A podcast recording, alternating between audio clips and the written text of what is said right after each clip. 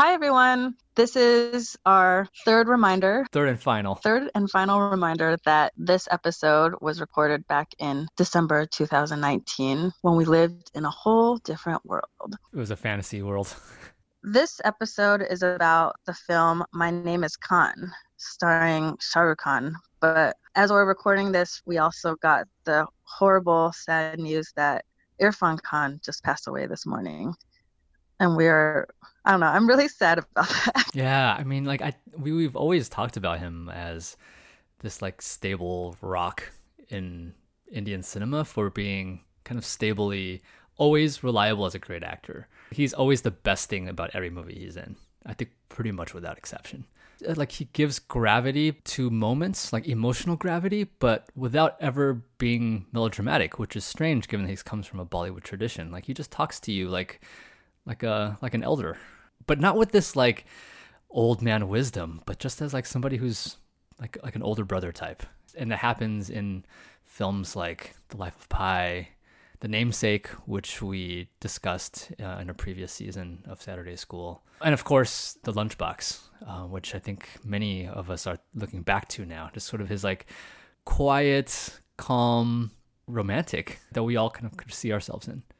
Yeah, there's also that film where he played like the distance runner. He was also in this film with Shah Rukh Khan. Uh, Billu Barber. I remember that was during the time when we were watching a bunch of Shah Rukh Khan films, and this movie was probably billed as a big Shah Rukh Khan film, but Shah Rukh Khan was barely in it. He produced it and stuff, but it was really about Irfan Khan's character. Um, but we weren't disappointed because we love Irfan Khan. Yeah. We're truly sad about this news, and I guess this is just one of the many sad realities that are going on that you will not hear in our otherwise very joyful episode. but um how how are you doing? It's been about a week and a half since we checked in. Anything new? Well, um, everyone's trying to figure out how to do programming virtually, especially for a lot of folks who are working in Asian American community and entertainment and arts. May is important. It's Asian Pacific American Heritage Month, um, and I know a lot of film festivals that were supposed to happen around this time. They're all trying to figure out how to go to do programming online. So we at uh, the San Diego Asian Film Festival, we decided instead of like building our own film festival from scratch online, why don't we just draw our audiences to Asian American films that are actually available on things like Netflix and Amazon Prime and iTunes? Kind of like what we do here at Saturday School. So we're calling it May Madness, also in reference to the fact that we lost March Madness this year for, for basketball fans. Um, but there is still nail biting drama of the cinematic sorts. Also, a celebration of PBS's series Asian Americans that's coming out in May uh, which is about the history of Asian America, centuries worth of history told in five episodes. I mean, if you watch it and I've seen all five hours, like you can only say so much when you're covering that much ground. But the films, if you watch films about Asian American history, you realize there's actually so many different kinds of ways to tell history. We curated 31 films, 31 features, like one per day you could watch, going across the decades. In fact, we've also included The Namesake, which is the Mira Nair film that stars Irfan Khan. So if you haven't seen it yet, now is another great opportunity too. We've posted all these links online. We're also going to organize some Q and A's. Justin Chan is going to come on and do a virtual Q and A with us, and we're still confirming other folks. Awesome. So, kind of in the same spirit of Saturday School, drawing attention to kind of films from the Asian American film past. We can access the playlist, as we're calling it, on our website, so pacarts.org. And then the entire URL is pacarts.org slash May Madness. It's much more exciting to me than March Madness. Actually, um, did you see Justin Chang is doing this like summer movie madness thing on Twitter?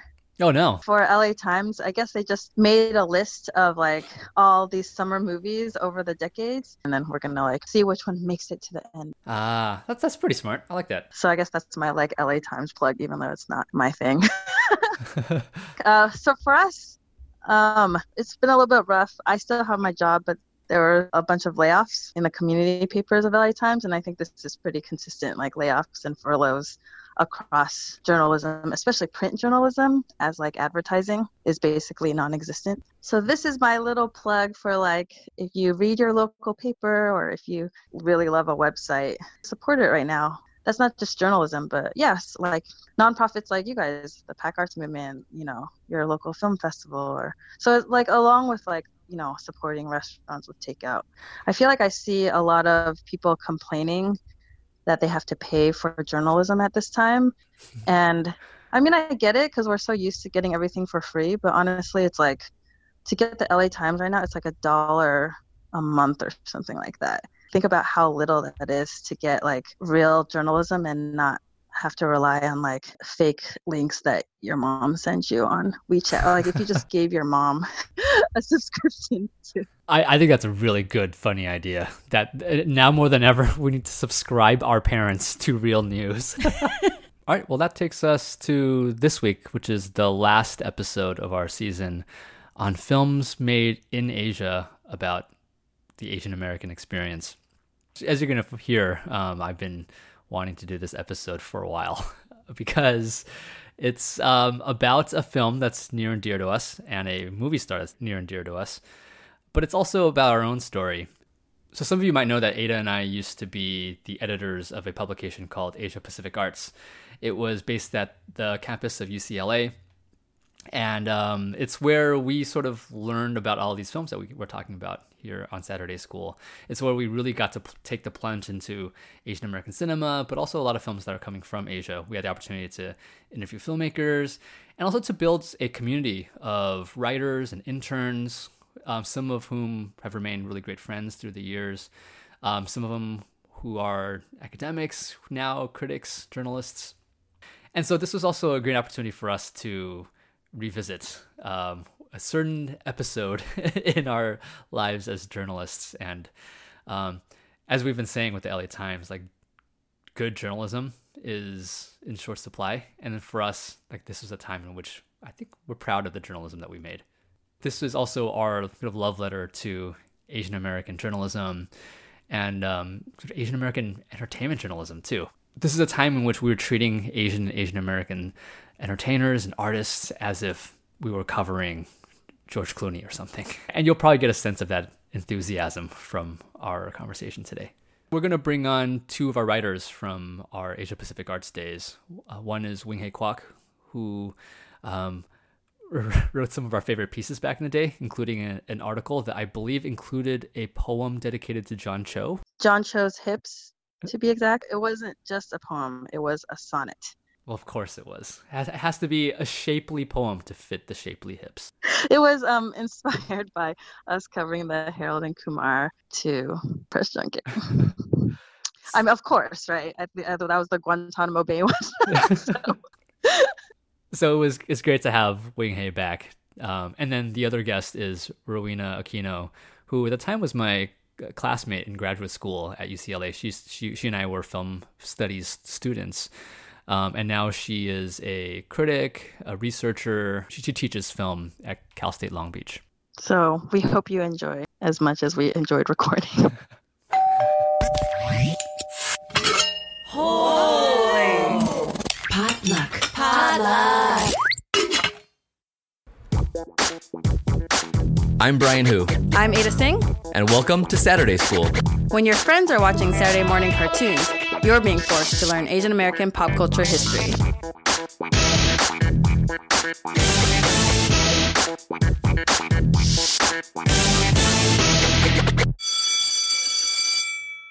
Hi, everyone. Welcome back to Saturday School. This is the last episode of our sixth season. And this season, we're talking about Asian films about Asian America.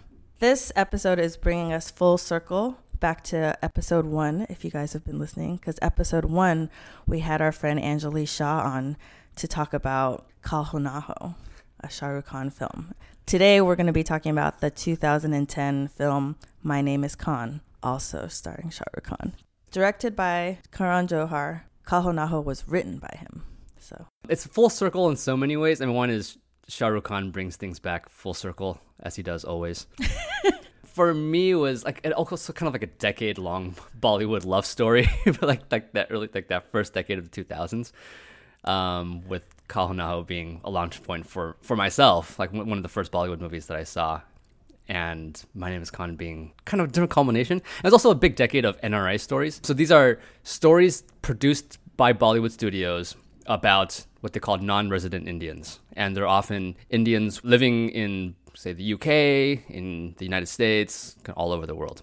So, My Name is Khan is kind of a new example of the NRI film in the sense that it was one that wasn't just about Indians frolicking, falling in love, missing their moms overseas.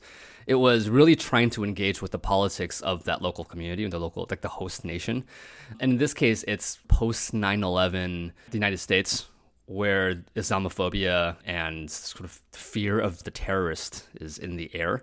And somehow, this being a Bollywood film, being a Shah Rukh Khan Kajol love story, it's also about a guy with Asperger's, played by Shah Rukh Khan, who moves to the United States after his mother passes away and falls in love with a woman played by Kajol.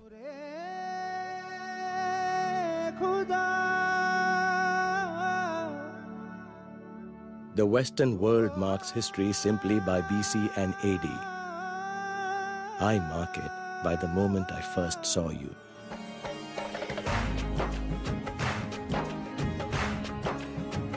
After a lifetime of being different, I finally had my happy life.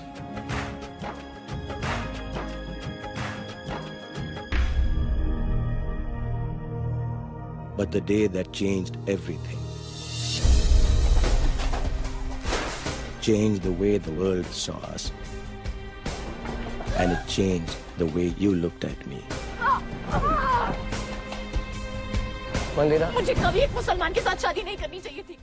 And to talk about the film, we have two very special guests, Wing Hei Kwok and Rowena Aquino, who teaches at Cal State Long Beach. But we all met at the Asian American magazine Asia Pacific Arts that was based at UCLA Brian and I at some point became co-editors and Wing Hei and Rowena were our entertainment journalists. so we all go back a long time and there's a very special reason that we asked them to be guests on the show. We say we're going to talk about My Name is Khan today, but it's really about an incident that happened surrounding this film Yes. that involves all of us. Well, so before we get into that, first of all, let's just set out none of us are Indian Americans. I think we're all sort of Asian Americans. Well, lives in Canada now. Um, and yet we all have this love for Bollywood and of Shah Rukh Khan. So can we just all talk about where that came from? Well, actually, um, I, I got the Shah Rukh Khan fever from you guys uh, talking about Om Shanti Om repeatedly and how I need to see it. I actually have no memory of the first time I saw it. Maybe I was just so overwhelmed. Um, that's when uh, my Shah Rukh Khan fandom began. And eventually, I actually began my own cinephilic journey of Shah Rukh Khan movies from early to mid 90s and, and realized the kind of really interesting cinematic journey that he represents, uh, both in India and um, internationally. What was it about him that would capture your imagination so? Oh wow. Um, I don't know. Just Shah Rukh Khan as as a person, as a physical presence, he has a kind of hybrid combination to him in that he can do slapstick, silent film era comedian level slapstick, and then he blends it with drama, pastiche, and comedy, and then it all ends up feeling endearing Yeah. uh, yeah. and never really corny uh, because there's such a sincerity to his work. For me, it's also about Om Shanti Om. That film was kind of my gateway Bollywood film. I remember the first time I saw it, it was kind of life changing because there's just so much going on. It is a very simple storyline. It has very clear good guy and bad guy. It has amazing scenes like dancing and like these opulent sets, and it's dreamy and it's like has everything. It has action, it has romance, it has pretty things, it has beautiful girl, it has Shah Rukh Khan, everything that I needed that I didn't know I needed. and then and then after that I start watching a lot of Bollywood movie. Like sometimes I will watch with you guys and sometimes I drive myself 45 minutes after work, go to an Indian theater, buy myself some samosas, and then I watch a movie. is like the best day. And my life was never the same. For me, I think my first film was DDLJ.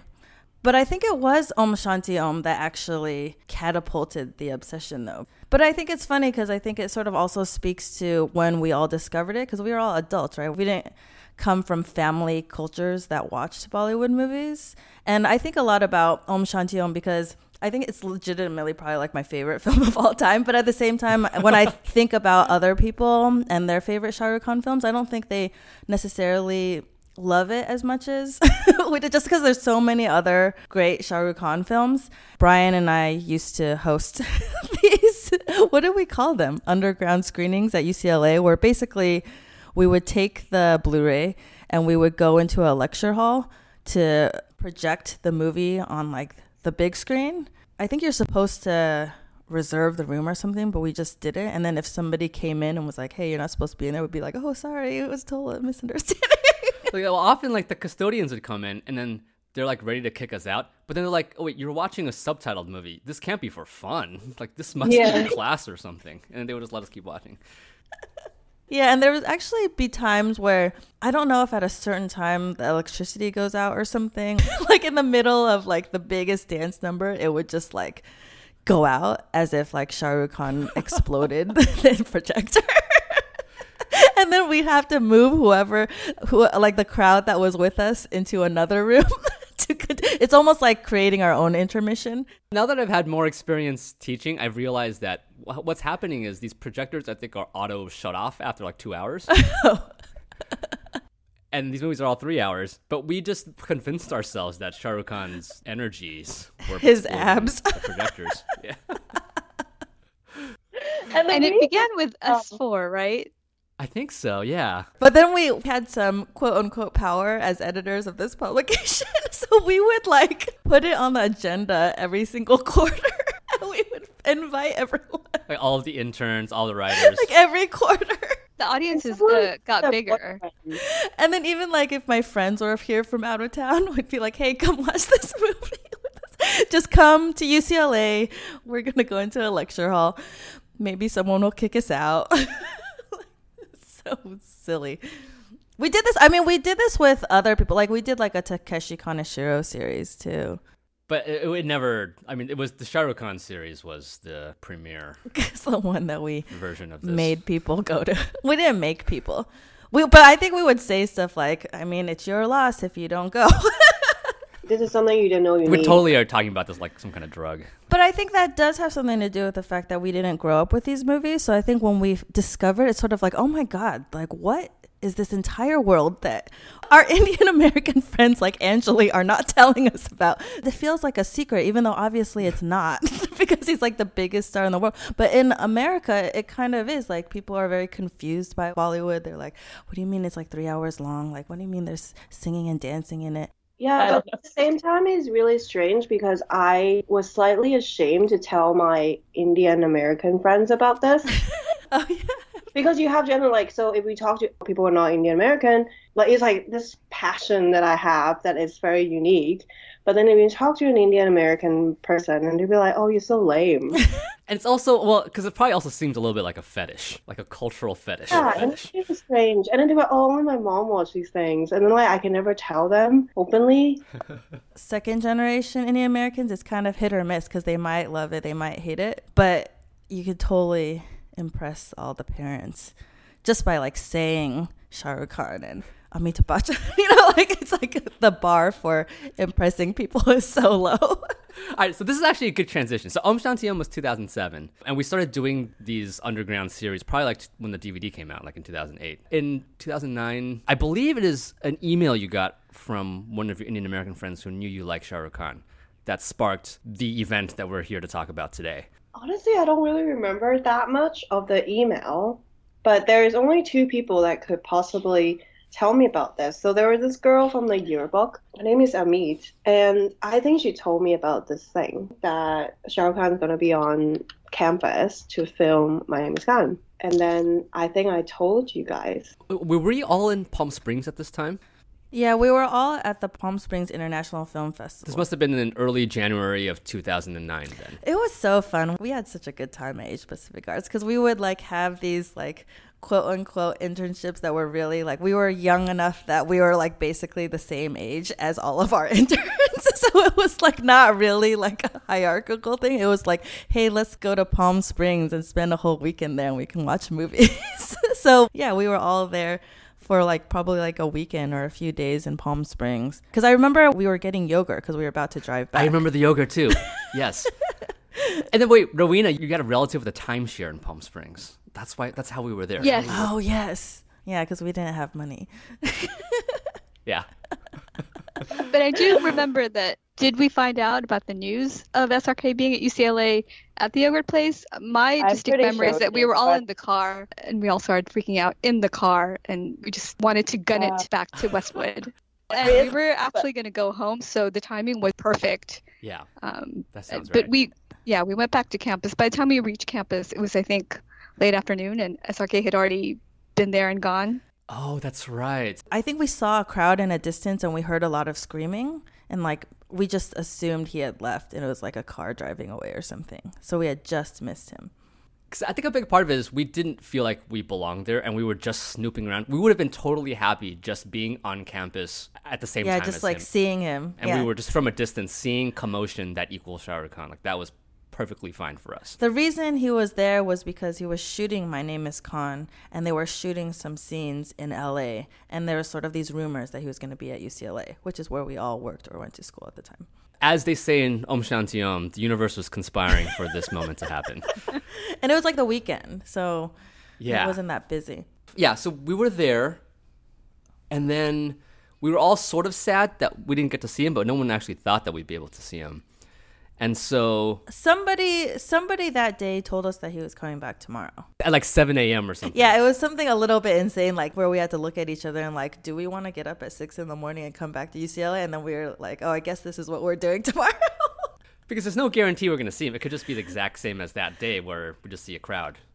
yeah, but we just wanted like a glimpse because I think at UCLA you're not unfamiliar with seeing films being shot there. I remember like old school seeing like Will Ferrell and Luke Wilson shooting that. So it's like it's not we're not completely unfamiliar, but there's something about like a star from Asia coming here that makes it even more I think like mind blowing because they're not supposed they're not here most of the time, you know. Well, it's not just the uh, it, it's a star from Asia. It's the biggest star in the world. yeah, yeah, yeah. But that nobody in LA knows. Yeah. Yeah. So we could actually get there. Like we don't have to fight everybody in Los Angeles to get on campus because we already we're you know, we have parking on campus. we know the campus. This is our like work home, you know. We're just going to go to work. All right, so let's talk about that that morning then. Well, it was really early, and I remember distinctly making a decision that I'm gonna skip all my classes. and then I made a decision, and I'm like, you know, this is gonna be very important. And then I joined you guys, and I think we were waiting outside at seven. Yeah, we were in a crowd of people, but it was mostly Indian people and us, Uh, which ended up being very helpful for us in terms of being racially profiled. Because I think we were just snooping around. Yeah, I just remember a lot of walking around and trying to see what other people were talking about and, and trying to see whether or not Shah Rukh Khan was going to be there. I mean, we were using our journalistic skills. Because like you see, like the all people that are already there when we arrive. Yeah, yeah. We're feeling like, oh, they probably like got online early, or they probably like have to sign up somewhere, and we just kind of like standing and be happy to like watch from afar. Yeah, so for people who know the UCLA campus, they were filming in the courtyard right outside Powell Library. So it's a very open space, but it was blocked off. It's sort of like one of those things where we you might think like, oh, should we go up to the library, you know, on one of the top floors and look down? You know, that's I think that's all we were hoping for, just like a glimpse from far away. Right. But then what happened? Uh, I- so this is what I this is what I remember. The four of us got close to like where the barrier was, and then somebody who was working the event came to us and said, "Are you one of the extras?" I remember her saying, "You guys were here yesterday, right?" Yes. And then we kind of all like froze because we were like, I think we wouldn't want to lie because I guess why wouldn't we have lied? But we were all like good, honest people. We didn't want to lie, so we didn't really say anything. But then she was like, oh, Yeah, yeah, I remember you guys were here yesterday. So come on back. I don't think any of us put it together that quickly on the spot, but looking back, it was totally because they needed extras for a scene that resembled America. So they couldn't let all of the South Asian people in. She told us that's the reason why. Oh, she did. She told us that? Oh, I don't remember that. She grabs us and start walking away. And when she started walking away, she was like, "Well, yeah, I'm just gonna grab you guys because I I'm filming a movie in the U.S. Like they can't all be Indian." Yeah, I have a distinct memory of that as well. That we were non-South Asian basically clinched our opportunity to be a part as extras. It's too good. Racial profiling working to our advantages. Okay, and, and then what? What do you remember next? I remember we were in the back because we were still kind of nervous. We were still in the very back, and I remember um, Rowena was holding a Shah Rukh Khan poster. really? Yes, I.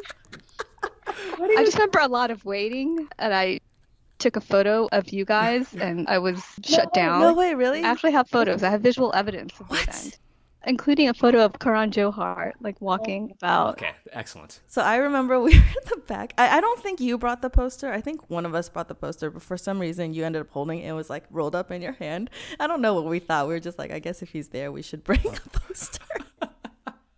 So I, I remember the reason we were in the back was because when we got in, they realized we weren't part of the extras union. Oh. In LA, if like a foreign production comes in, they're hiring professional extras. Yeah. And then they realized we weren't, so we weren't allowed to be in the front. Basically, our faces couldn't be in the screen.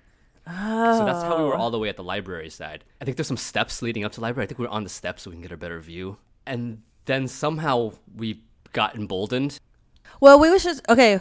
Before we say that, we should say they're filming a scene with a crowd, and it's supposed to be a crowd that's here to see President Bush Jr. That is post 9 11. and the scene is that it's like a rally for President Bush, and Shah Rukh Khan's character is trying to get a message to him, so he's someone in the crowd.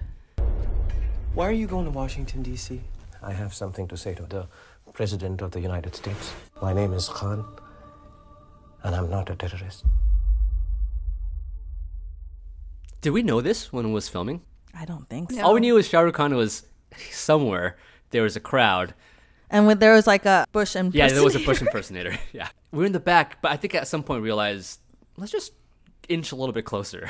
Carpe diem. We just came a little bit closer at a time. Do you remember the other extras? Yeah, I remember none of them knew who Shah Rukh Khan was. There's a few South Asian people that got in, and Yeah. they knew who he was. But I know a lot of other people. I think they were kind of amused by us because we were like freaking out, and they were just like, "We have no idea who this guy is. This is just like another day on the job." like, what if he was holding a poster with the star on it? I feel like it was probably an Om Shanti Om poster of him that's seen in the music video where he's like shirtless. I feel like that's what it was, but I don't know if I'm making that up in my head because it makes it better. Do any of you remembering having a poster of that? I don't remember, but it's very likely because that poster came with the DVD. Yep. Oh, that makes sense. That's probably what it was. I remember some guy turned around and asked us if this guy was famous because we were just screaming. Oh yeah. Crazy. Do any of you guys have any memory of the exact moment when SRK did arrive on the set? No. But I don't know if it's because he came from behind. Is that why? We're in the crowd, right? We still have to like tiptoe up to try to get, you know, imagine you're at a concert, right? And you're like in this huge crowd. You're not in the front. So it's like you're kind of looking over to see if you can get to the front. But I remember like a certain point where you realize Shah Rukh Khan is in the crowd and he's not only in the crowd, his whole scene is going from the back of the crowd and going through the people in order to get to the front and we were positioned in a way where he was gonna have to go through us to get to the front. Oh, we thought so. I mean, like, what what are the odds, right? Such a big crowd. Why, of all people, would he come by us? I think we kind of inches closer to what the promotion was.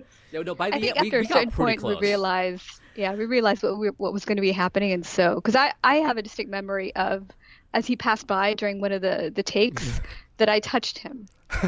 Oh, I totally did too. Like, I his touched jacket his jacket. something, and I, and I Yeah. felt like I had seen the Holy Grail, and, and I was just I turned around to you guys and I just basically said I touched him. I remember that. that happened. Witness, yes. I remember just thinking, everyone is so focused on the scene because these are professional extras. Like I remember the extras were tell- saying things like, "If I get close enough, they may give me a speaking line, and then basically they get insurance, right? Like- Like they get to ah. move up in the ranks of being an extra. So they were so focused on like trying to create banter so that maybe they can get their voice on on screen. We, on the other hand, were completely focused on. Where Shah Rukh Khan I figured if he's going through the crowd, if I create a little bit of space between me and the person in front of me, I'm like perforating the crowd for him, so he'll just have to go through us. Mm-hmm. I remember take after take, he was wearing a backpack, Yes. Yeah, and a leather and I jacket. remember like just touching his backpack every time he came by. He just I just touched his backpack. we probably ruined so many shots. Why, why were those four like smiling the whole time? Imagine like him and Karan Johar looking through the takes and being like, "Oh, that's a good one. Oh my god, that Asian guy just touched his backpack." It's so funny. The more we talk about this, the more I realize how significant it was in terms of just pure, pure fandom and cinephilia, uh, and how our agenda, as Brian mentioned, was completely on a different level from the other extras. And I think at a certain point, the other extras were wondering, "How do you guys know who this actor is, and why are you guys all freaking out so badly?" Um, so I think our level of fandom, people started catching up on why we were really there. It's like if this was like 1963 and the Beatles were in the U.S. and we were in a Beatles crowd and we were the only one who knew who the Beatles were. It would be like that. Yeah. The amount of screaming. I remember like there were the, the crew were wearing OSO shirts. It was Om Shanti Om crew. Oh, really? I, I, I, I had a very, I have a very distinct memory of that. And do you remember like how much Shah Rukh Khan smoked? Oh my god, I know. I remember being worried about his smoking. I think he's quit since then. Oh, good. But then I also remember, and granted, it's not like we were close enough that we could hear any of the banter, but um, sort of watching Karan Johar and Shah Rukh Khan's interaction, and then whenever Shah Rukh Khan was done, he would go back, and we would sort of joke like, I think Shah Rukh Khan's the one running the show. oh, right, we did say that. But then I also remember like just how funny this whole thing was because the entire scene was a crowd screaming for President Bush, but we were there screaming for Shah Rukh Khan. And I feel like our own excitement probably it fit the scene. Like we were so thrilled, and the scene was supposed to be a bunch of people in the crowd really thrilled. I was rewatching the scene this morning, and it begins with a voiceover, like um, someone in the PA saying, "All right, the man you've been waiting for," and I'm like, "It's, it's not the president of the United. It's not George Bush. It's Shah Khan." I remember um, he always had an umbrella. Like he always had an assistant holding an umbrella over him. Yeah, I remember that as well. and that's just like in Om Shanti Om, when there's always an umbrella on top of Deepika. At any point, did any of us make a joke about the fact that we were junior artists? No, but that is that's really uh, it's very fitting though because we were kind of in the shoes of Shah Rukh Khan's character in Om Shanti Om, Right. and we were really enacting our own kind of fantasy scene, right? So it's fandom plus wanting to be him. You're saying? well, not not I wouldn't say I wouldn't go that far, I would go that far.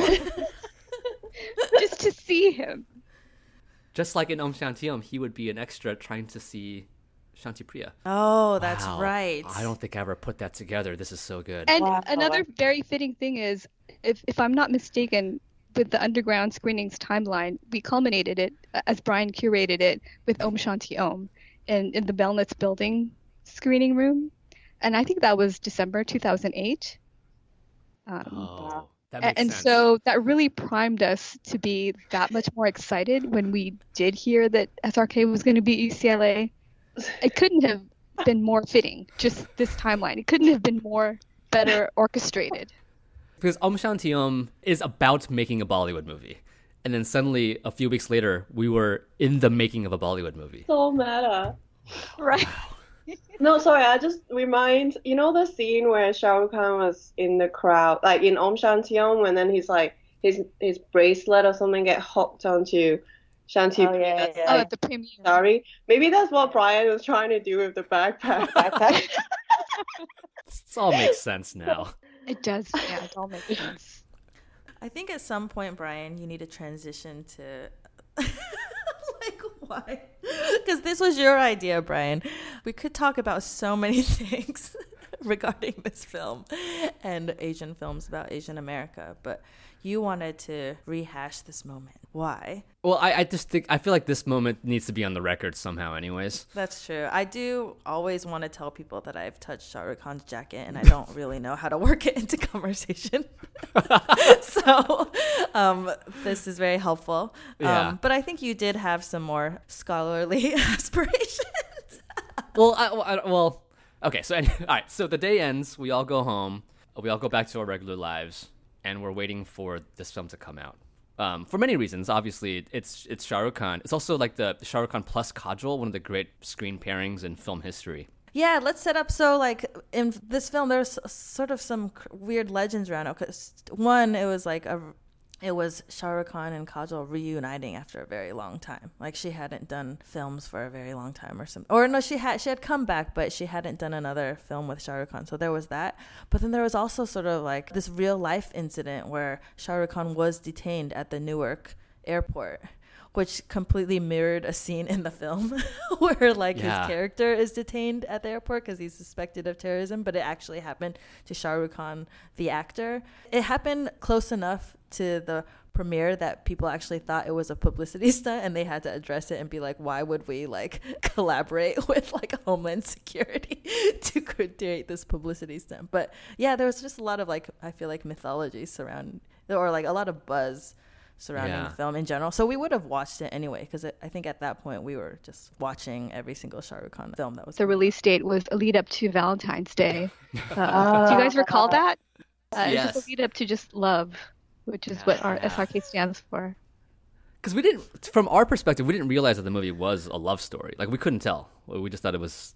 He has Asperger's. It was kind of like Rain Man like. I mean, I'm sure we assumed it though. I mean, yeah, I guess we had to have known, and it's Kajol in it. But when this whole like Newark thing happened, I think it made sense to me that nobody in the airport would know him because we had just seen that. Like we were on a movie set and nobody knew who he was. So Yeah, certainly at the, New- the Newark airport. So maybe I'm, I'm curious. Like, I mean, Rowena, you study film. What did being on the set tell you about Bollywood as an industry or as a decentralized production center? Well, I mean, the first thing I'm thinking of is about the casting person just singling us out just because we were not South Asian. And that led me to the train of thought of the kind of conception of America, uh, or maybe even more specifically Asian America, that Bollywood films present. That is very interesting and different from what Asian Americans conceive of America and Asian America. Right, because I feel like if we were on a Hollywood set and they wanted the crowd to be more American, they would have looked at an Asian American and said, maybe you shouldn't go in. But somehow with a Bollywood film, in trying to be more American, somehow like East Asians count for that. East Asian, Southeast Asian, yeah. We talked about that in the first episode of the season two when we were looking at Kaho and and they were trying to create an America. And it was very diverse, even though it was very stereotypically diverse. You know, Karan Johar went in with this idea of like America, it has everybody and it's this like place where everybody can live together, but not really because we also think Muslims are terrorists. Just by default, just because we are talking about non resident Indians, their conceptualization and representation of Asian America has to be that much more on point compared to, say, Hollywood crowd scenes or, or whatnot. Yeah, and, and this movie has a really interesting notion of multiculturalism in the United States. Like, there's a whole segment of the film about, I think Shah Rukh Khan's character's in the Deep South, and Katrina happens. Oh, oh gosh. it's kind of cringy, like all these like scenes in black churches. But it's like interesting, like this, this notion of South Asian and black communities working together. I don't think you'd ever see that outside of like Mississippi Masala in an American film.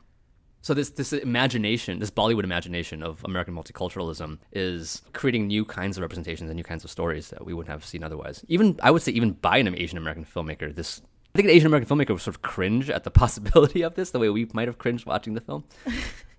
but in the fantasy of Bollywood, like why not? Like all is love. Right. What do we all remember watching the film for the first time? I didn't watch it with you because I was in Hong Kong. I was studying in Hong Kong and I was really hoping it would come out in theaters in Hong Kong, but it didn't. So I was relying on the three of you to watch it for me. Oh, so I don't. Did we watch it together? We must have watched it together. We watched it actually- together. Remember, we had like a big lunch or meal right before it? It was a huge group of us. Oh my gosh, I totally remember. It was in this. Little India. in Artesia.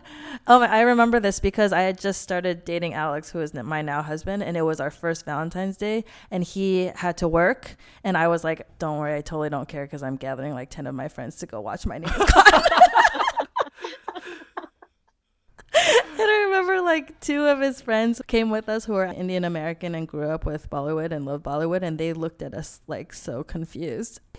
Once then it's probably just us and our Asia Pacific arts friends that we had forced to watch all of these Shah Rukh Khan films.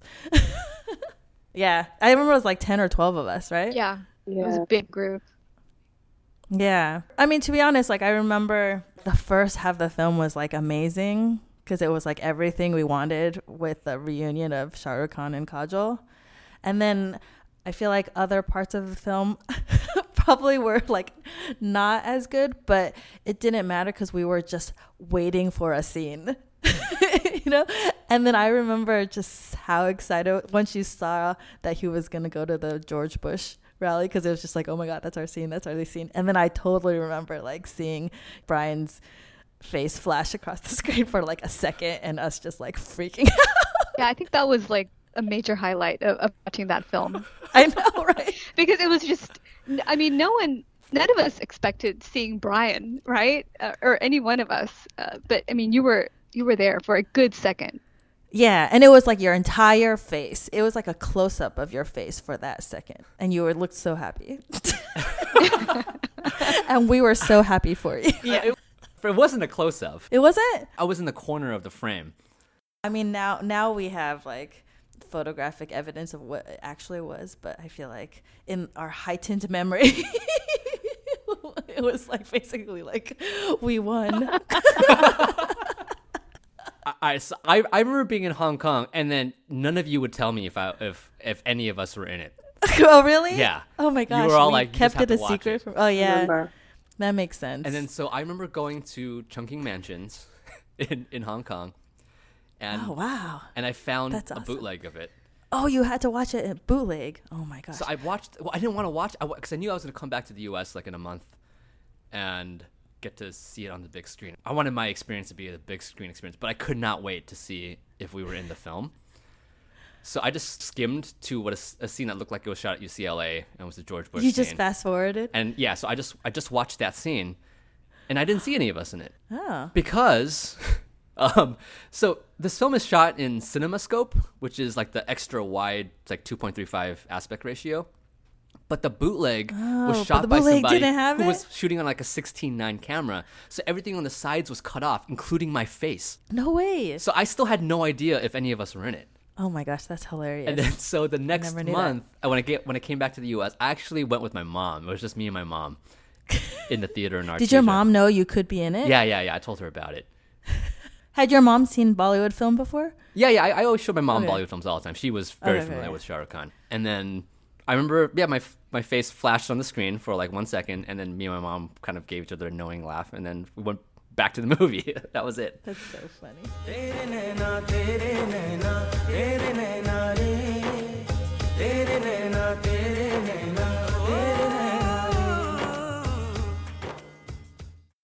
But I do remember if like cringing a little bit, just like his performance of Asperger's is so. Um, I mean, it is very sincere, but it's also a little kind of mannered in a way that's sometimes hard to watch. And then just not knowing what to do with the like Black America element. But I, I think the difference between this and a Kal Ho Naa Ho, the cringiness of Kal Ho Naa Ho, is that Kal Ho Naa Ho seems to be obviously made for Indian people, whereas this is that period in Bollywood history where Bollywood is really trying to cross over into non-Indian audiences. And what were some of the other films around that time? Like Kites, I think was around then. Oh yeah, kite. Chandni Chowk to China was around then. And so this like gesture towards inclusivity with the black community was it felt forced, it was strange, but it was also strange just in the sense that we've been talking about all season is which is like Asia imagines America in a way that it seems like a distortion, but it's it's also a fantasy that you can learn to love or not. Yeah, that was one of my takeaways uh, uh, after watching My Name Is Khan, um, in the sense that this film could never have been made otherwise, um, and without Shah Rukh Khan. How do you all see this film as an Asian American film or not? Because we were covering Asian American cinema and Asian cinema at this time, and then suddenly this arrives as this sort of hybrid thing. This was literally hitting home because it was on our campus. I mean, I don't see it as Asian American cinema at all. We sort of talk about it all the time, like what makes something Asian America? Is it who makes it? Is it who's in on screen? Who is it? Is it what it's about? And then I feel like to me this is such like a Shah Rukh Khan film. it doesn't feel like an Asian American film at all to me because an Asian American would have never made something like this. I think it seems like it would take an outsider to tackle how South Asians are treated in America and then put this sort of like rose colored filter all over it. You know what I mean? Like it seems like if you were in America and you were tackling this subject, it would be harder to make it be like, but love will conquer all. I don't know.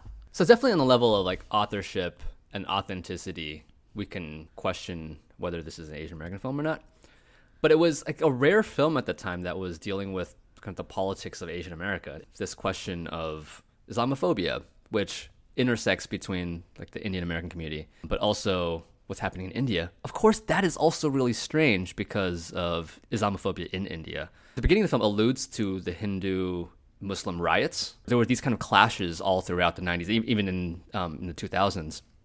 So this would be on the minds of people in India, as well as the fact that Shah Rukh Khan himself is Muslim is, is like very well known, and yet somehow has not become a problem for his stardom in India, a place that has this kind of fervent Hindu nationalism, especially today with the kind of legislation that's being proposed. And so it's this film kind of stands out as I don't think this could be made today. Is Shah Rukh Khan's character defined as Indian American? Yeah, he would be a non-resident Indian. In fact, I think his brother in the film moved to the U.S. a little bit earlier than him, so he's coming to live with his brother in San Francisco. Oh, late in life. Okay. Yeah, and then Kajol's character, I don't remember how long Kajol's character had been in the U.S. I just don't think that's part of the vocabulary of Bollywood.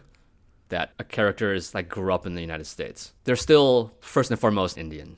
I think looking at it now, I think there is something to be said about how it was a way for them to talk about these issues, but then set it in America so that they could sort of say, this is something that's happening abroad, but not have to say that this might be a problem that's also happening at home. Yeah, it's different to do a film about internal Islamophobia in India, which would have to question the Hindu nationalism. Yeah. Whereas if you have this uh, sort of Islamophobia in the United States, it becomes America's problem. And then what's at stake is not just kind of Muslim identity. What's at stake is also Indian identity as symbolized through Shah Rukh Khan. An Indian audience would see him as both a Muslim character, but also the pride of India.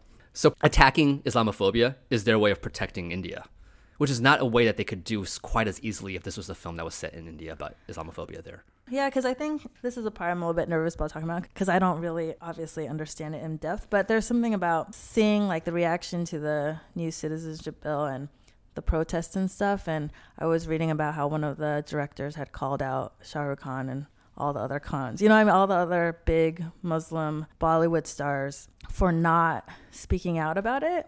And I guess it sort of makes me think like, what are the limits of this Bollywood stardom? Because I think in some ways, like Shah Rukh Khan and Aamir Khan, all of these Muslim superstars, they do create this like fantasy of unity, you know, Indian unity, and, and just sort of like happiness and love. And, you know, even Shah Rukh Khan himself, you know, like being Muslim, married to a Hindu, and they're fantastic love story, right? And how like, and that happens a lot. Even though like Hrithik Roshan and his wife divorced, but like for a long time that was also kind of a fantasy of their relationship. It was a Muslim and Hindu. They met when they were childhood friends, and then they lived happily ever after. You know, and it's kind of interesting because in some ways, I would even say for me, I can like speak personally to me, but just sort of like there is a power of pop culture, right? I would say like my perception of Muslims is completely influenced by Bollywood, you know, because you don't see that many portrayals in Hollywood. And there is something about like if the only like portrayals of Muslims you see are like the biggest stars in Bollywood, like that has to have an impact on you, you know, and hopefully in a good way. But then yeah. you sort of realize like what are the limits of that, you know? I guess you can use that to make a film in 2010 about America and Islamophobia and make this grand statement that way. But then what happens when this starts happening in India and the politics of it? Like, because I think they're all pretty friendly with President Modi, right? They like are. They probably have to be. Yeah. It's interesting. I don't have an answer or anything like that. But it sort of goes back to like this season is about Asian films about Asian America. And part of it is like maybe there's a way to talk about a big issue that would be easier if you said it abroad. They're expressions of the local politics of the home country in India. मैं जानता था कि 9/11 में मरे अनगिनत मासूमों की मौत की कीमत पूरी इंसानियत को चुकानी होगी Go right now! Go now! After watching a season of Asian films about Asian America, what kind of impressions have you had? Because I think for me, it's been kind of fun because all of our other seasons have been about Asian American films that we have seen over the years covering Asian American films. And even though we love them, there's a certain limit to them because they're not big blockbusters. you know, there's not like huge money and star power being devoted to them by nature.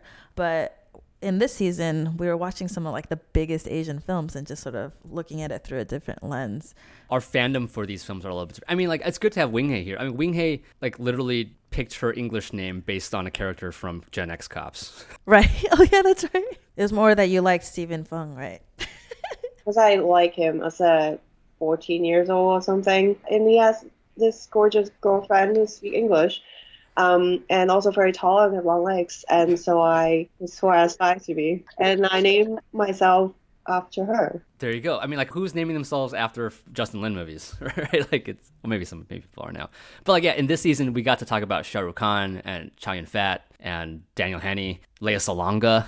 So it's, it's it's sort of a different caliber of Asian American representation that is in some ways kind of twisted. Like maybe we shouldn't be these kind of stars, but I, I, I like the the weird mirror, distorted mirror that is how Asian cinema does Asian America, including things like a Lav Diaz movie.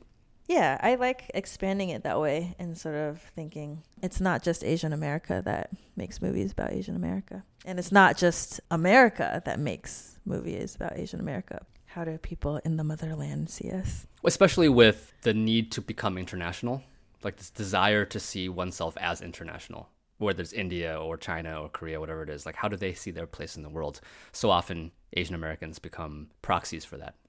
Yeah, because I think if you just watch, if you form your identity around Asian American films and also Hollywood films that depict Asian America, there's, you know, that's, you understand why people feel like outsiders and they feel like they have no place and they have no identity. But then once you start watching Asian films about Asian America, you realize like they want you. Yeah, you yeah. know, like they're like, you are still us, you know? And I think, you know, you could look at it one way, like, no, we're different, like, we're not like you. But you could also look at the other way where it's like, yeah, we are.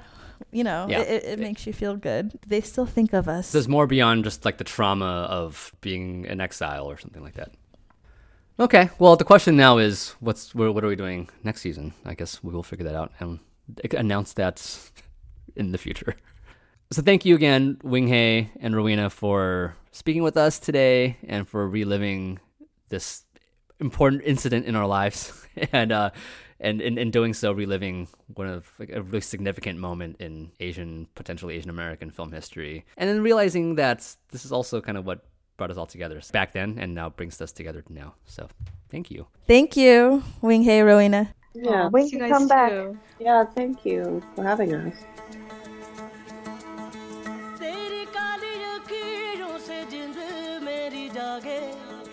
धड़कन से तेरे सपनों से आगे अब जान उठ जाए ये जहां छूट जाए संग प्यार रहे मैं रहूं ना रहूं सजना Saturday School is a proud member of Potluck, a collective of podcasts that feature stories and voices from the Asian American community. It's produced by me and Brian.